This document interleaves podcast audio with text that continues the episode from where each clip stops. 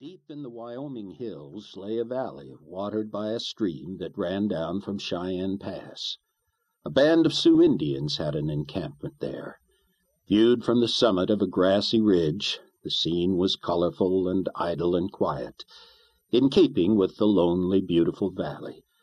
Cottonwoods and willows showed a bright green. The course of the stream was marked in dark where the water ran, and light where the sand had bleached. Brown and black dots scattered over the valley were in reality grazing horses. Lodgepole tents gleamed white in the sun, and tiny bits of red stood out against the white. Lazy wreaths of blue smoke rose upward. The Wyoming hills were split by many such valleys, and many such bare, grassy ridges sloped up toward the mountains. Upon the side of one ridge, the highest, there stood a solitary mustang, haltered with a lasso. He was a ragged, shaggy wild beast.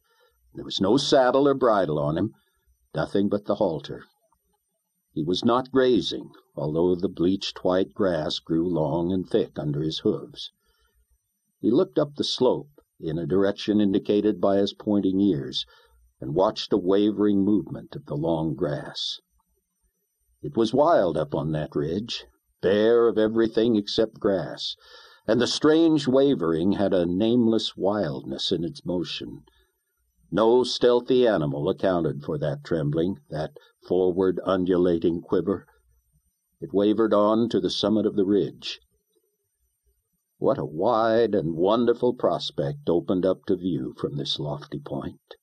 Ridge after ridge sloped up to the Wyoming hills, and these in turn raised their bleak dark heads toward the mountains, looming pale and gray with caps of snow in the distance.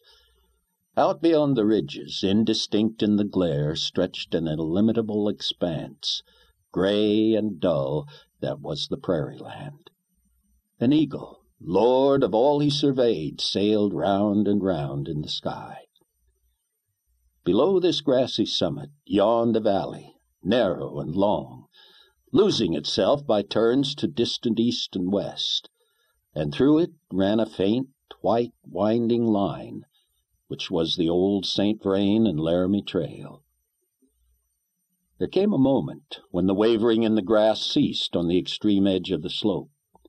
Then it parted to disclose the hideous visage of a Sioux Indian in war paint. His dark, piercing, malignant glance was fixed upon the St. Vrain and Laramie Trail. His half naked body rested at ease. A rifle lay under his hand. There he watched while the hours passed. The sun moved on in its course until it tipped the peaks with rose. Far down the valley black and white objects appeared crawling round the bend. The Indian gave an almost imperceptible start, but there was no change in his expression. He watched as before. These moving objects grew to be oxen and prairie schooners, a small caravan traveling east. It wound down the trail and halted in a circle on the bank of a stream. The Indian scout slid backward and the parted grass, slowly closing, hid from his dark gaze the camp scene below. He wormed his way back well out of sight, then rising, he ran over the summit of the ridge to leap upon his mustang and ride wildly down the slope. Chapter 3 Bill Horn, leader of that caravan, had a large amount of gold which he was taking back east. No one in his party, except a girl, knew that he had the fortune. Horn had gone west at the beginning of the gold strikes but it was not until '53 that any success attended his labors.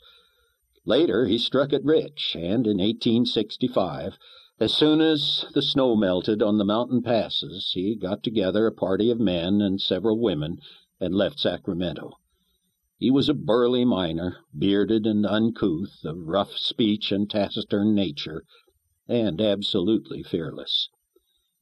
At Ogden, Utah, he had been advised not to attempt to cross the Wyoming hills with so small a party, for the Sioux Indians had gone on the warpath. Horn was leading his own caravan and finding for himself the trail that wound slowly.